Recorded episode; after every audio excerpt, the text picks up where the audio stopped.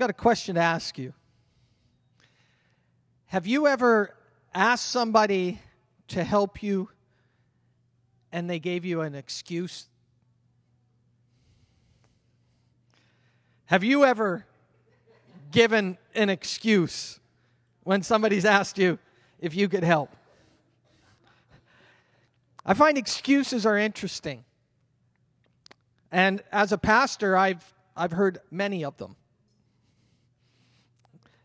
Yeah, some creative, some literally where the dog did actually eat the homework. But I, I, find it interesting. Sometimes the excuse, you know, you might say, hey, can you come over to my place and, and help me? I'm building something. And then the reply is, oh, I wish I could, but I don't have any tools.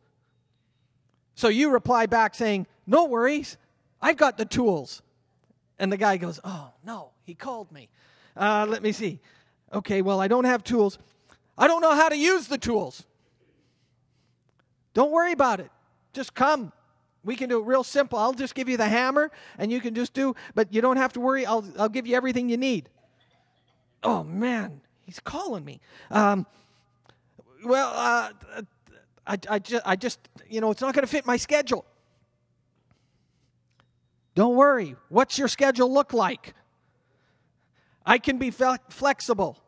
I can do any time you need. Just, just, I just need some help. Can you make it even from like 12 a.m. to 1 a.m.? I'll, I'll be there. I just need your help. It's like, when is this guy going to learn? Finally, I just can't do it. Or what's even better is you show up and then you say, hey, honey, call me in an hour and just say, hey, I need you at home. So, uh, yeah, I better not give you new ideas. That's right. Next Sunday, everybody should show up and then goes, oh, just by the way, my wife just called. Our dog's having babies. Well, I want to look at excuses this morning, and I, I want to give you a, a scriptural picture and then I want to see how God interacts with man. And there's actually a number of illustrations of, of excuses in the Bible. Jesus, he gave some parables where he said he invited somebody out to do something or out for dinner, and the guy says, I can't come because I'm just married or I just got some property or this or that. And at the end of it, it was basically, Whosoever will. Another time, he, he invited people out for this marriage feast uh, or this huge feast, and they all had excuses. And at the end of it, God just said, You know what? You go out to the highways and the byways and find someone. God is interested in people, He's interested in you. Now, the, the example that I want to look at today is an example that I had started on a few weeks ago, and, and I haven't been able to get it off my mind. It's the story of God talking to Moses. So if you can turn in your Bibles to Exodus chapter 3, I want to read a number of verses. In fact, I'll probably read most of chapter 3 and a fair bit into chapter 4, because I want you to get a little picture of what this looks like and, and how the conversation continued and carried on. And I'll skip through some verses in chapter 3, but I, I want you to, to get the picture. So if we start right away in verse 1, it says, Now Moses was tending the flock of his father in law Jethro, the priest of Midian, and he led the flock to the back of the desert, and he came to Horeb, the mountain of God. And the angel of the Lord appeared to him in a flame of fire from the midst of a bush. So he looked, and behold, the bush was burning with fire but the bush was not consumed. Then Moses said, I will now turn aside and see this great sight, why the bush does not burn. Because in their culture, or not in their culture, in that area and in that geographical location, they would actually have these um, thistles and things that would actually burn. And it was not uncommon to see that burning. But what was uncommon was to see something burning and yet not burn. I love how God gets our attention. So he's here to get Moses' attention, and Moses turns and says, I want to see what's happening. So when the Lord saw that he turned aside to look, God called him from the midst of the bush, and he said, Moses, Moses.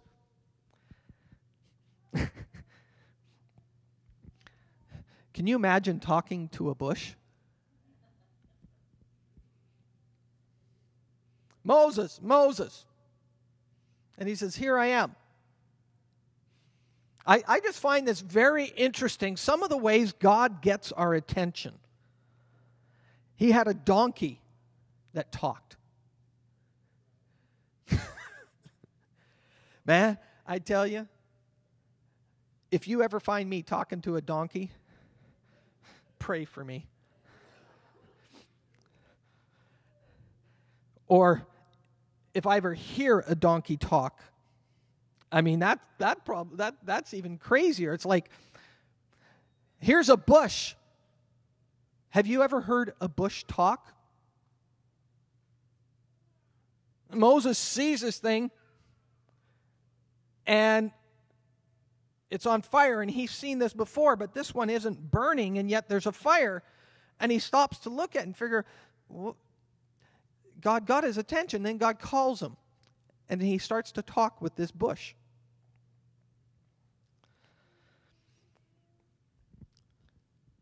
And, the, and, the, and God says, Take your sandals off. This, this is holy ground. And he introduces himself and he says in verse 6 I am the God of your father, the God of Abraham, the God of Isaac, and the God of Jacob.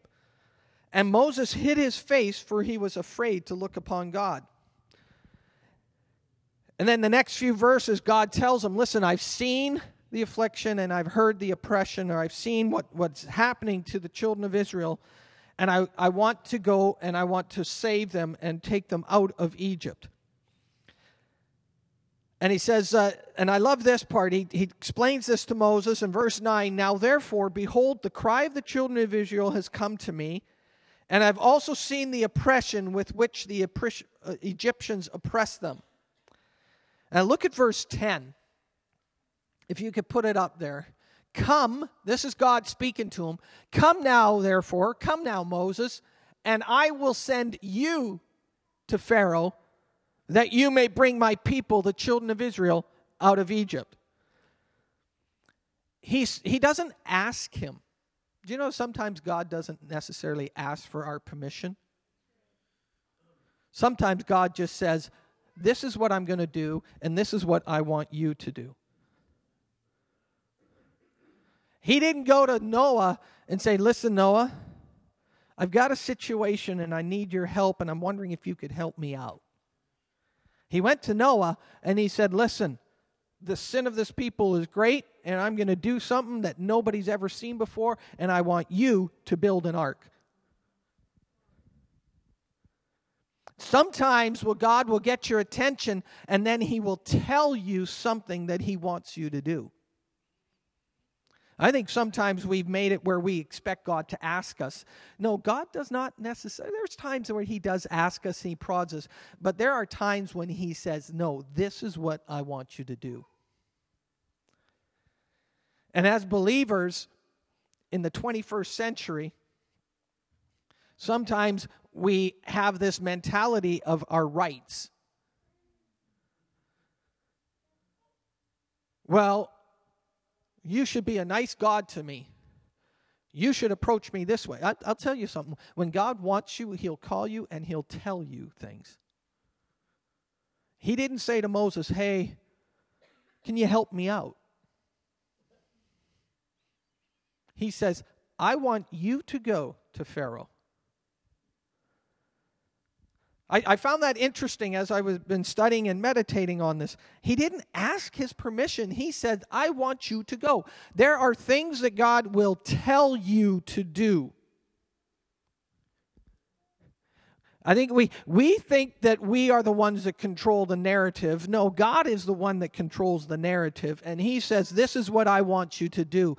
Are we strong enough to say, I will do what you say, Lord? I will go where you go. I will do what you want me to do?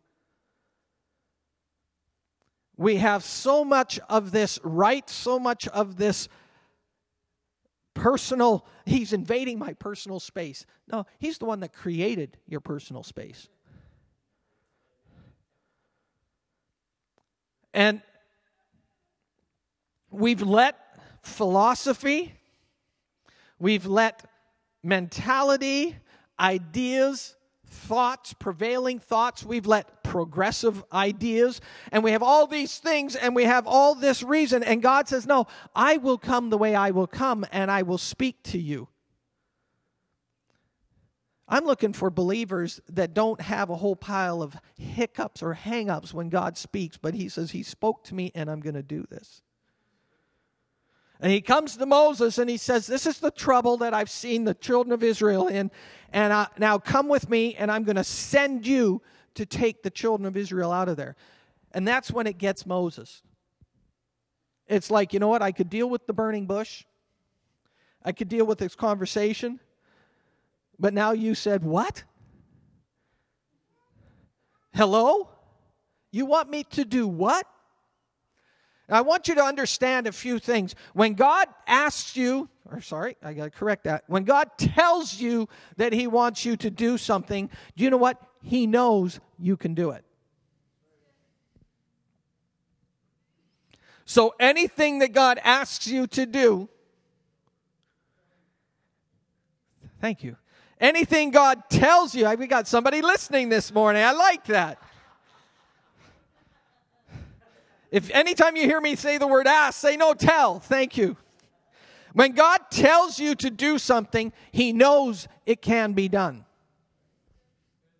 He will not tell you to do something that cannot be done. You might think it cannot be done, but actually, it can be done.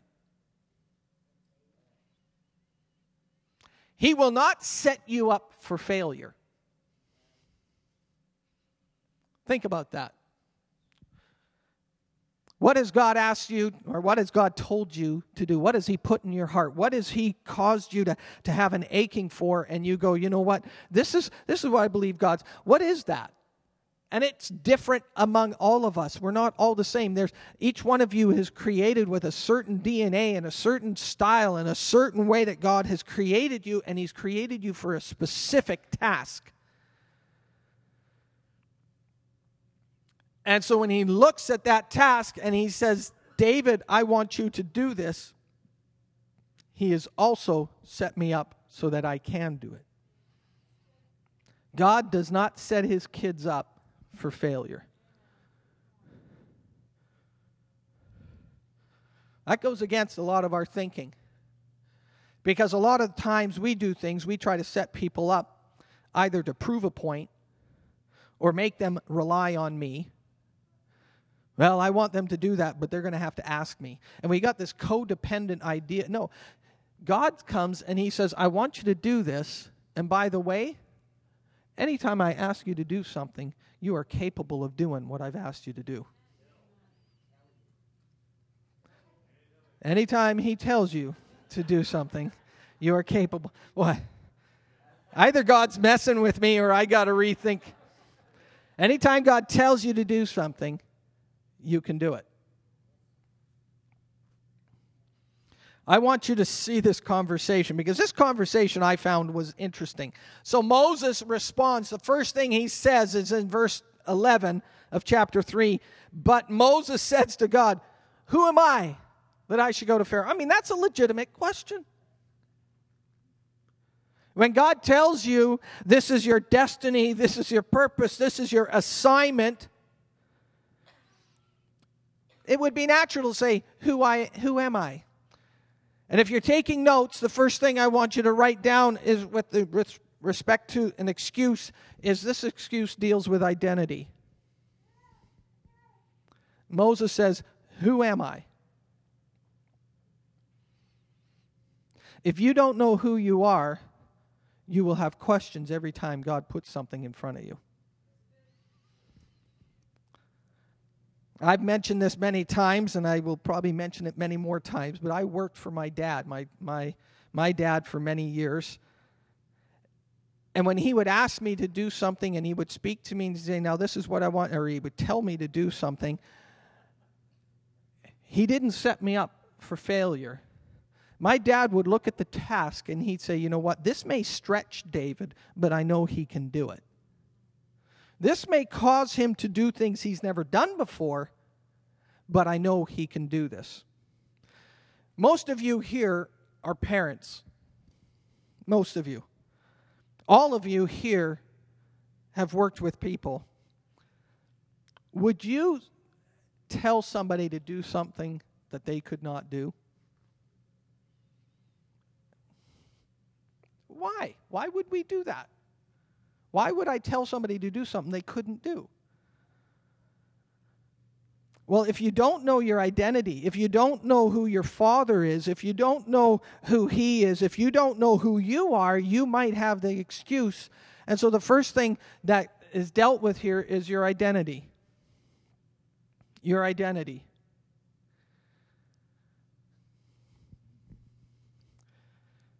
I mentioned it as I started the excuses that we can come up with.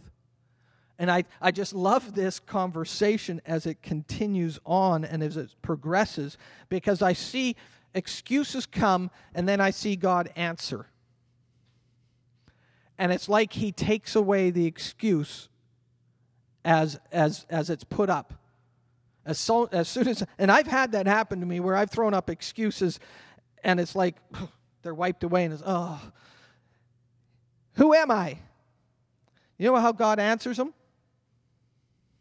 I'll be with you. I'll be with you.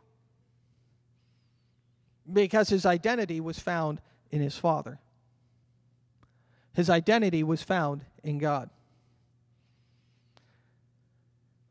When God said, This is what I'm going to do, and I want you to do this, God says, I'm going to take them out of Egypt, and I want you to do it. God was speaking to him. And the first question was, Who am I that I could do this?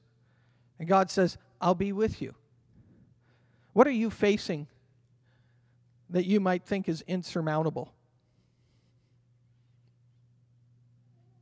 I'm here to tell you, God's with you. If you say, Who am I? You are a son of God. You are one of his kids. He's your father.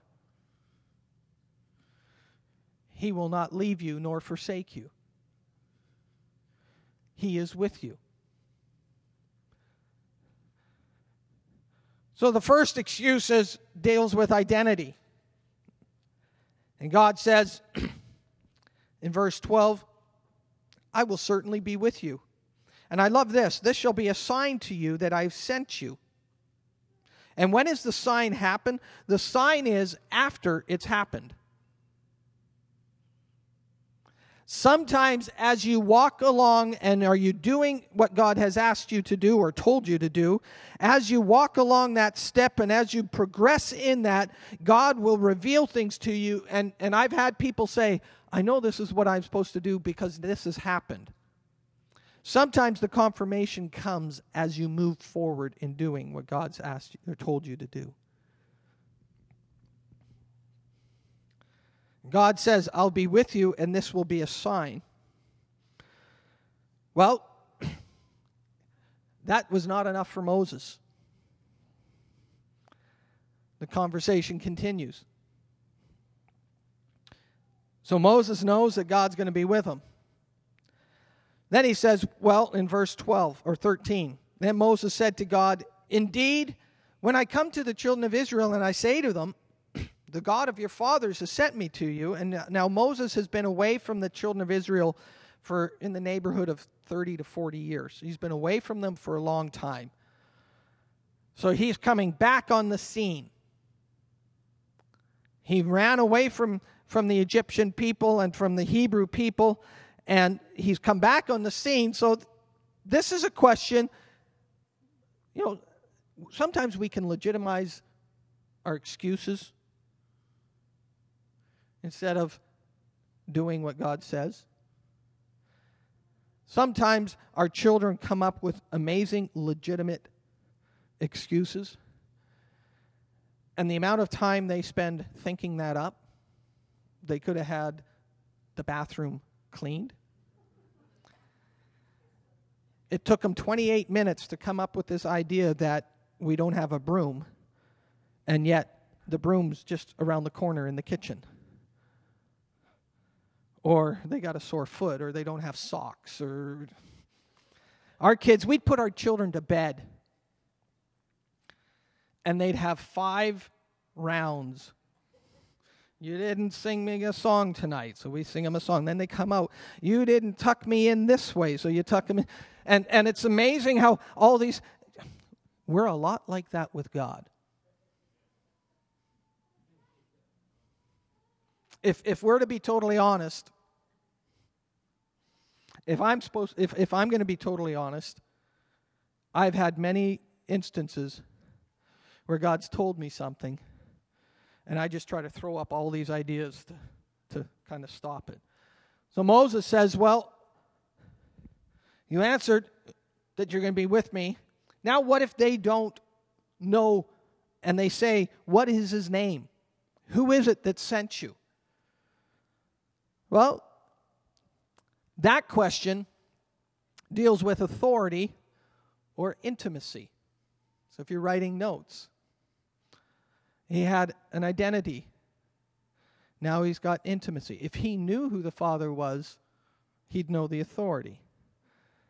In our present day, I believe there's many believers in the church that do not know their true authority in God. They don't know the work that Christ has completed. And we actually have a church that walks around asking permission or begging God when He says, No, the work is complete and I have finished it and is done, and now you are the ones that will take this and carry on. I believe there's some things we ask God to do that He sits in heaven and He looks and He goes, No, that's what I've told you to do.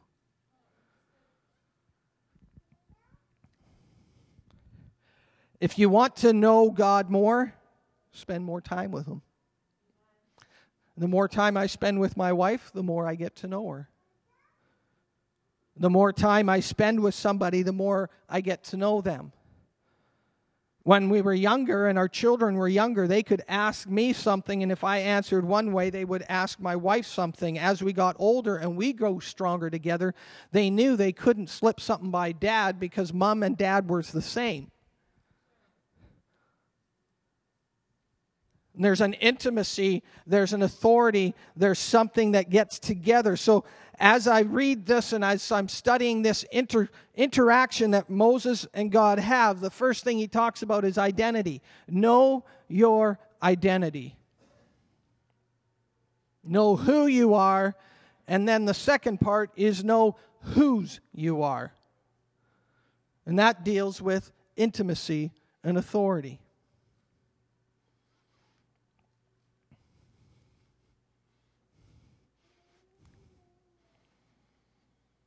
And when God answered him, and I love the answers that God gives him, and God says to Moses, I am who I am. In our vernacular, that doesn't really like, hello. Who are you? I am who I am. But if you look back and you study that meaning, it means it's, it's a huge meaning. It means I was, I am, I will be. I'm everything you need past, present, future. I am the complete. Anytime there was a situation, you could say, I am. Anything you face in life and you say, I don't have the strength, God says, I am. I don't have the resources, God says, I am. I don't have the ability, God says, I am. I don't know if I can do this, God says, I am. And when God speaks to us and He talks with us, He gives us the assurance that I know I can do what He tells me to do because He is, He am. Everything I need is in Him. Intimacy. Everything you need, everything everything. Why do you think people chase after things that are temporary fixes? Because they have a need. And they may chase after drugs, they may chase after alcohol, they may chase after pornography, they may chase after gambling, they may chase after all these things that give them a temporary moment or some but what they're looking they're looking for something that will fulfill them and God says, "I am."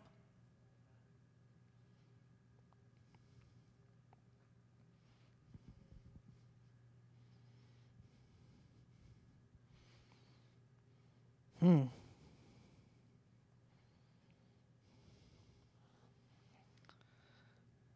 He's speaking to me right now. There's some of you here. You need to get a revelation of I am.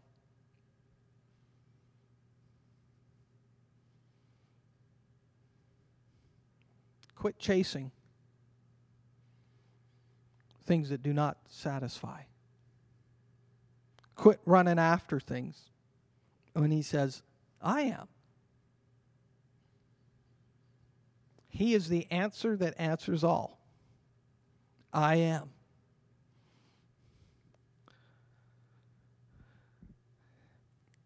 So that's excuse number two. Who are you? Who am I? Dealt with identity. Who are you? Dealt with intimacy. And then Moses and then God continues on the rest of chapter 3 and he he shares with them what God is going to do. I want you to see God shares with them some of the process. I love this because in the conversation, God tells them, by the way, you're going to go to Pharaoh, but he's not going to really want to let you go. When God confronted Paul on the road to Damascus, he says there's many things that you're going to suffer for my sake. He didn't tell him everything but he says you know some we expect the christian life sometimes to be so simple and so like ah, da, da, da, da, everything's fine. No, life sometimes is hard. Doing what god says for you to do does not mean you won't have opposition or trouble or things that come up to against you. That's right when he got, when he tells you thank you for listening john. When he tells you that there may be opposition. I will not tell you that being a Christian is just like, oh, I'm now in fairy, oh, it's all in good land, everything's happy, everything's good. I can, I wake up and like my feet don't touch the ground for five minutes because I'm just so holy and I'm just floating in the air. We're, no, I touch the ground. Sometimes before my feet touch the ground, I already know what my day is going to look like, and my feet are kind of going like, oh, I don't want to get up. I don't want to get up.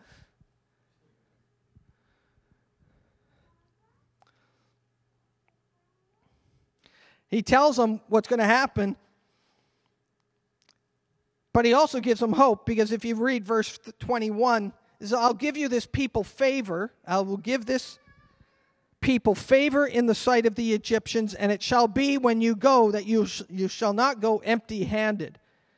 But every woman shall ask of her neighbor, namely of her who dwells near her house articles of silver, articles of gold, and clothing, and you shall put them on your sons and on your daughters, so you shall plunder the Egyptians. When God tells you to do something, He also gives you the ability and He gives you the resources. The children of Israel spent 40 years wandering in the land that should have taken them less than weeks. Weeks to get through. Do you know it says that their shoes didn't wear out for 40 years?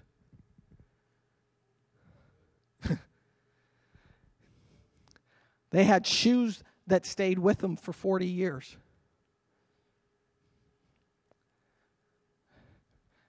They were fed daily manna, six days a week. Because on, Sun, on Sunday, on the Sabbath day, which was actually their Saturday, but on the Sabbath day, they actually took the day before enough for that day. So they had one day of rest, but God provided them for seven days. But six days they picked up food for 40 years. If you do the math, that's like over 12,000 days. So God tells them this. Here's another excuse God dealt with his identity, God dealt with the intimacy, the authority, the closeness. Now Moses is like, oh boy, he's calling me. He's like answering all these things that I'm throwing up to try to get out of it.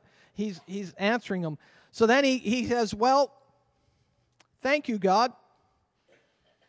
He says in verse 1 of chapter 4, he says, But, but suppose they won't believe me or listen to my voice. Suppose they say, The Lord has not appeared to you. He's dealing with intimidation here. God will tell you to do something that may be something that you think everybody else will not receive. Who are you that you're going to carry this message? If God tells you to do something, He will equip you to do it. And this is the part that I find very interesting. God answers him and He says, What's in your hand? God, when God speaks to you and He tells you to do something, He has the resources, but He also has already equipped you with what is in your hand to be able to do what God has asked you to do or told you to do. And He says to Moses, What's in your hand? And it takes a rod. This is amazing. He takes a stick. And God says, Throw it on the ground. He throws it on the ground and it turns into a snake.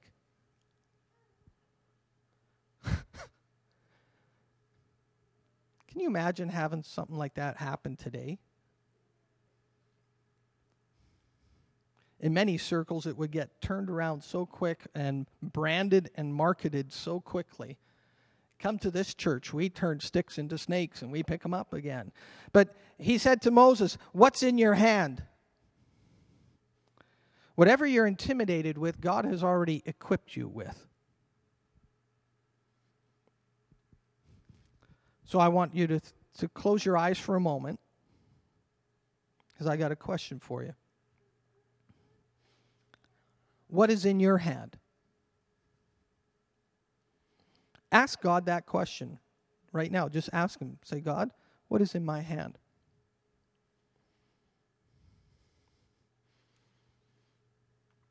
Because what is in your hand, you might not even realize what it is.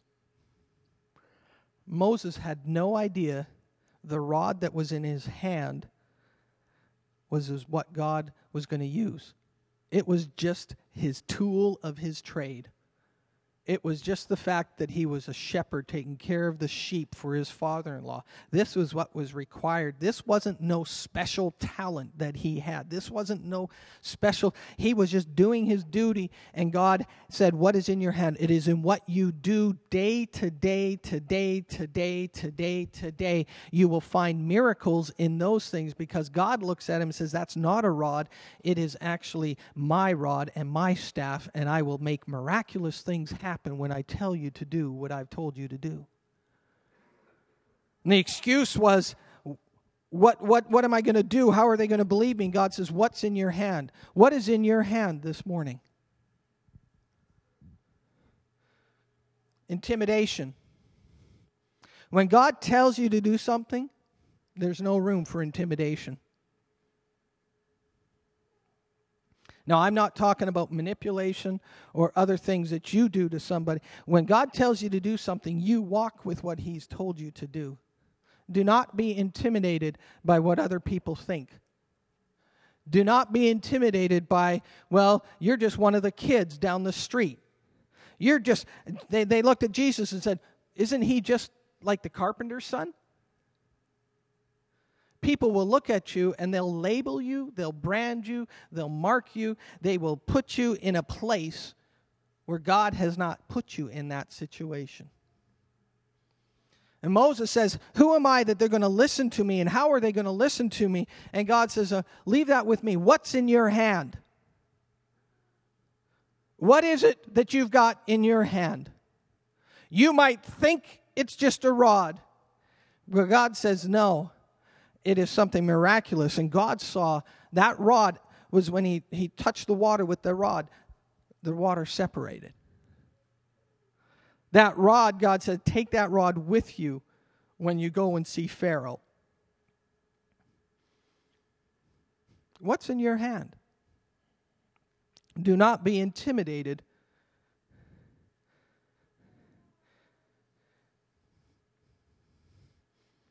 This question that I ask, I, I, I find this interesting. God will often ask a question, but he doesn't, the answer isn't for God. When God asks you a question, quite often it's not like, oh, I'm going to tell God something he doesn't know. I'm going to give him. When God asks the question, it's often so that you and I will get a real realization of what he sees. When he spoke to Adam and Eve and he says, Where are you? God knew where they were. But what, what, what did that do? That established Adam and Eve to know where God was. And when God spoke to Moses here, God knew what was in his hand. The question when God asks you what's in your hand, it's so that you would start to realize what God has placed in your hand. So when God asks you a question, it's for your benefit. And don't think of it as just a rod. Don't think of it as just a stick. Don't think of it as just a piece of wood that came from a tree. Don't think of it as just this. Don't think of it as just a hammer. Don't think of it as just a ruler. Don't think of it as just a pencil. But what does God look at it as? It was a way of deliverance. It was actually miraculous. Think about that. What God places in your hand, what you do is something that is miraculous that will help someone else. So God answers that. And then he says to him, and I found this interesting because then God said, Now listen, if they don't like that, which to me would be pretty like, wow, he just took a stick and it turned into a snake. But he says, listen, if they don't believe that, put your hand in your in your shirt or in your tunic or your stuff. He said, pull it out. And he pulled out his hand and it was leprous. And then God says, now put it back in and pull it out. And it was whole. And he says, listen, if they don't like the, the staff or your rod turning into a snake and then you pick it up by the tail and it's going to be um, it's going to be a stick again he says, if they don't like that, then show them that. And if he says, and by the way, if they don't like that, then just take a cup of water from the Nile and pour it out, and there's going to be blood. It's like, God will work with you. He will work with your feelings of intimidation, but the answer is quite often already in your hand. The answer is quite often already in your hand.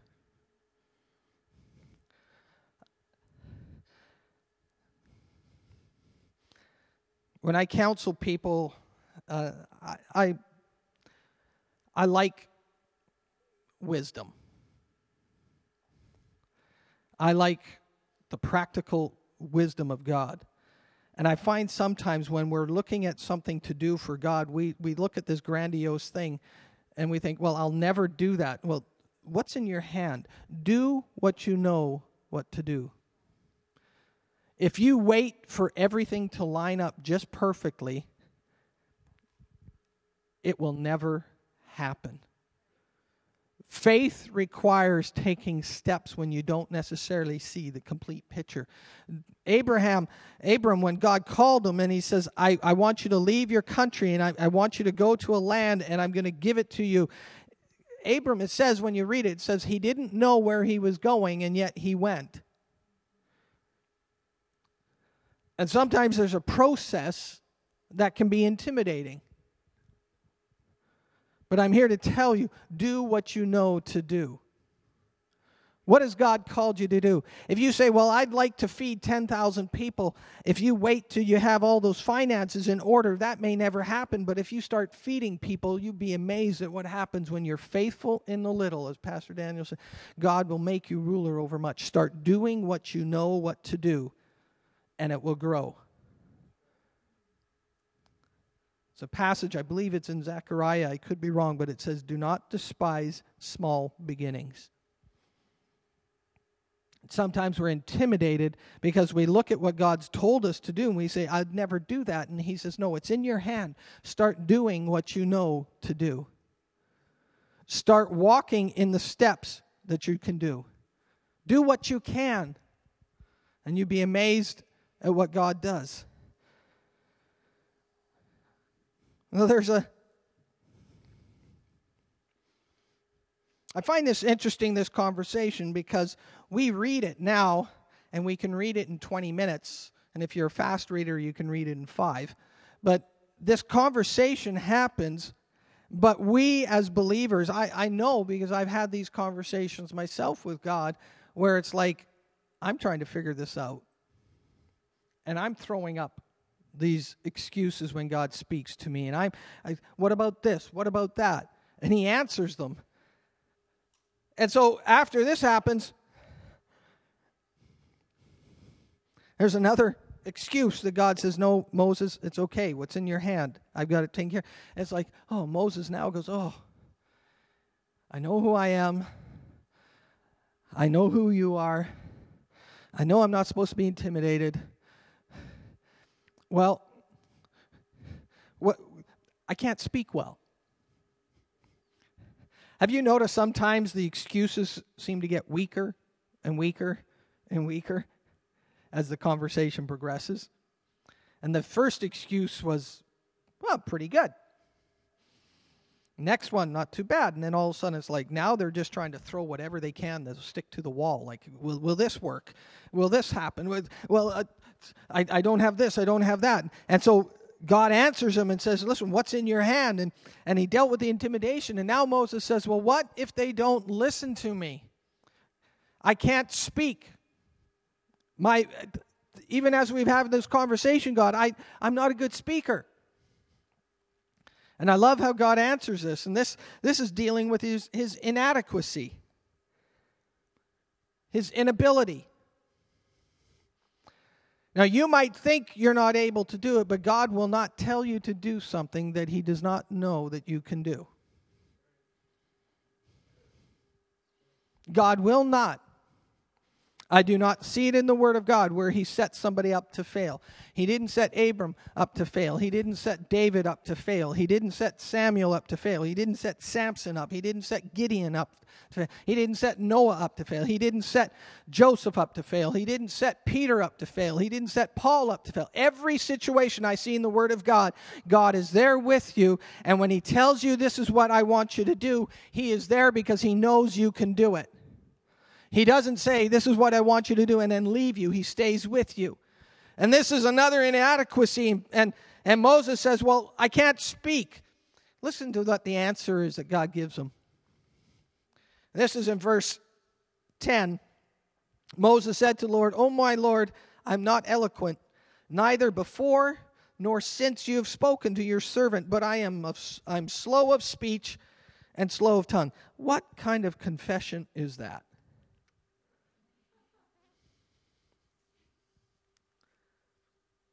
I mean, what kind of self portrait is that? And, and the Lord says, Well, who's made man's mouth? And who makes the mute, the deaf, the seeing, the blind? Have not I, the Lord? Now therefore go, and I will be with your mouth and teach you what you shall say. Even when you don't think you can do it, even when you don't think you have the ability, even when you don't think that you're adequate and there's all these things against you, God says, I will tell you and I will teach you what to say.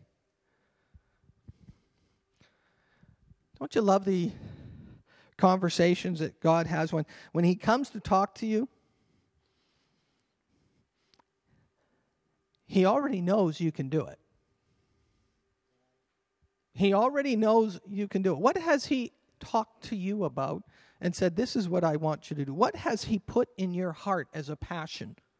What has He put deep down inside of you that causes you either to see something and you think there's injustice or this isn't right or that's not right or, or I could see this change? Or that. When God speaks and does something inside of you, there's something inside of you, you know what? He will make it so that you can do it. You might think you can't do it, but start taking the steps. Know your identity, know the intimacy with the Father. No, no, the intimidation isn't going to be there because he's going to be with you and he'll make miraculous things. Take a look at your inabilities and your inadequacies, and then he will say, No, I'm going to teach you what to say. I've heard of people that have gone into rooms in front of a group of people or in a classroom setting, and something happened and they spoke up for righteousness and then they were confronted with it. And all of a sudden, God gave them what to say. And afterwards, they said, I don't know where that came from because I, I didn't even know that verse. I wasn't planning on that. I didn't have this. But God will direct your words, He will teach you what to say. He will take your inadequacies, what your inability says, and instead of it being an inability, He will make it a capability. He will take what you think you can't speak. I can't do this. I'm not skilled this way. I don't have this training. I don't have that. And he says, No, what's in your hand? Let me teach you what to say. Let me teach you what to do. Every one of you here, God has a purpose, a call, an assignment, a design, a thing for you to do in your life whether it's cooking a meal for your neighbor or whether it's going across the world and meeting a king. God has designed you and set you and designed you, put the DNA in you, so that whatever that purpose is, whatever that assignment is, He has called you and He has spoken to you, and you are able and capable to do what He says. Quit hiding behind an excuse.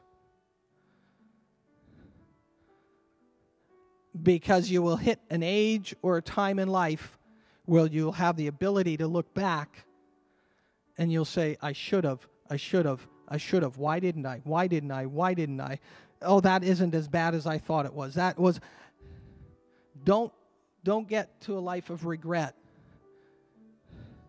Don't, don't get to that spot. Don't buy into the lie that you're not smart enough. Yeah, get training. Definitely. Get training. But start taking those steps. Don't, don't say, well, I can't do anything. You can do more than you realize you can do because God has talked to you and called you and designed you to do something. You can make a difference. You might say, well, what difference does this make? I've heard of people. Do you know who, who led Billy Graham to the Lord? Very few people know who led Billy Graham to the Lord. But you mention Billy Graham, and just about everybody knows his name.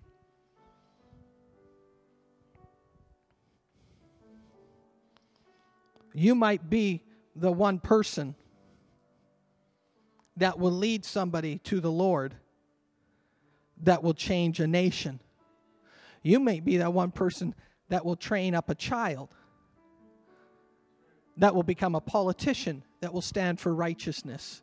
You might be that one person that helps somebody who just needed a little push and a little encouragement, and all of a sudden they are changing the situation, their communities, their neighborhoods. Don't limit what God can do when He tells you and He puts something in your heart.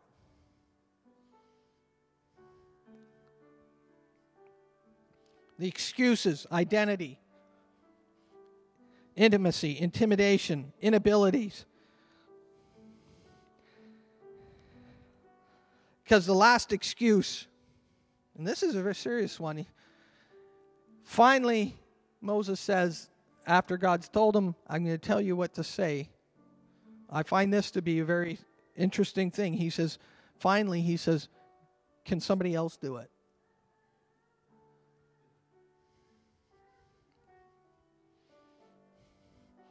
And that actually made the Lord angry.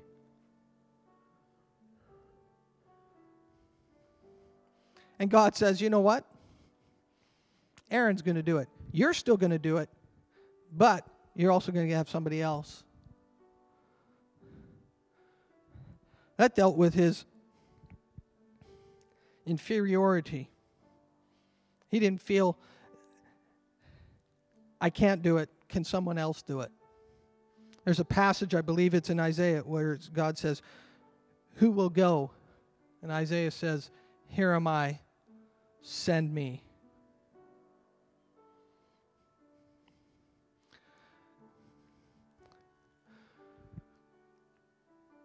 I want to encourage you in whatever area, whatever sphere of influence you have, whatever place you're in, whatever room you're sitting in, whatever vehicle you're driving in, whatever landscape that you're looking at, whatever situation is before your eyes, God has placed you there, God has equipped you, God has put you there for a purpose, for a reason, and He says that you can do it. He would not ask you, He would not tell you to do something that He does not know that you will accomplish and that can be done.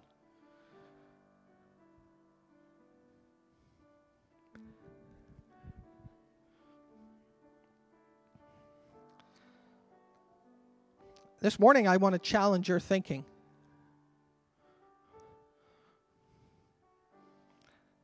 I was chatting with my wife, and, and I heard the expression, and I thought this was a very interesting expression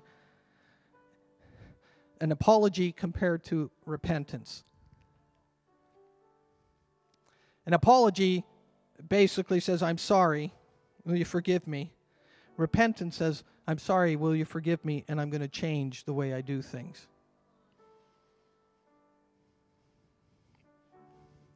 I'm not asking you to apologize to God. I'm asking you to change the way you think. To look at the things around you and to see where God has placed you and God has put you. To see the divine hand of God in what He has for you. To, to understand He has placed you in this moment, in this time, in this arena. And He has called you and He has equipped you and He will continue to equip you. He continued to work with Moses as they went through and did all these miraculous signs and led the children of Israel. He will never leave you. He will give you the words to speak. So this morning, my, my question for you is, or my challenge to you is, what has God told you to do? What has God put inside of you? What injustice? What what what causes you to to rise up and say no? That's wrong. Don't look for excuses, but look for what you can do. Don't live with excuses, live with purpose. Amen? Yes? You want to make a comment? Felt the Lord speaking to me, and He says this I'm trying to teach Moses that I cannot deny who I am. He cannot deny who he is. Amen. And let's close our eyes. Heavenly Father, may we see who you are. May we understand that when you call us, that you will perform what you tell us and show us. And Lord, may we change our thinking from you asking to understanding your telling. That we will take the directive from you. That it's not my decisions, but it's your will. It's not based on whether I think so, it's based on what you have said and what you see and what you want. Lord, may I get into this territory where it's you. And I'm not making excuses, but Lord, I'm living with purpose. Would you bless the soup this afternoon as well, Lord? Give us a good time of fellowship. I thank you for everyone that's here this morning. You bless them in your precious name. And everybody said.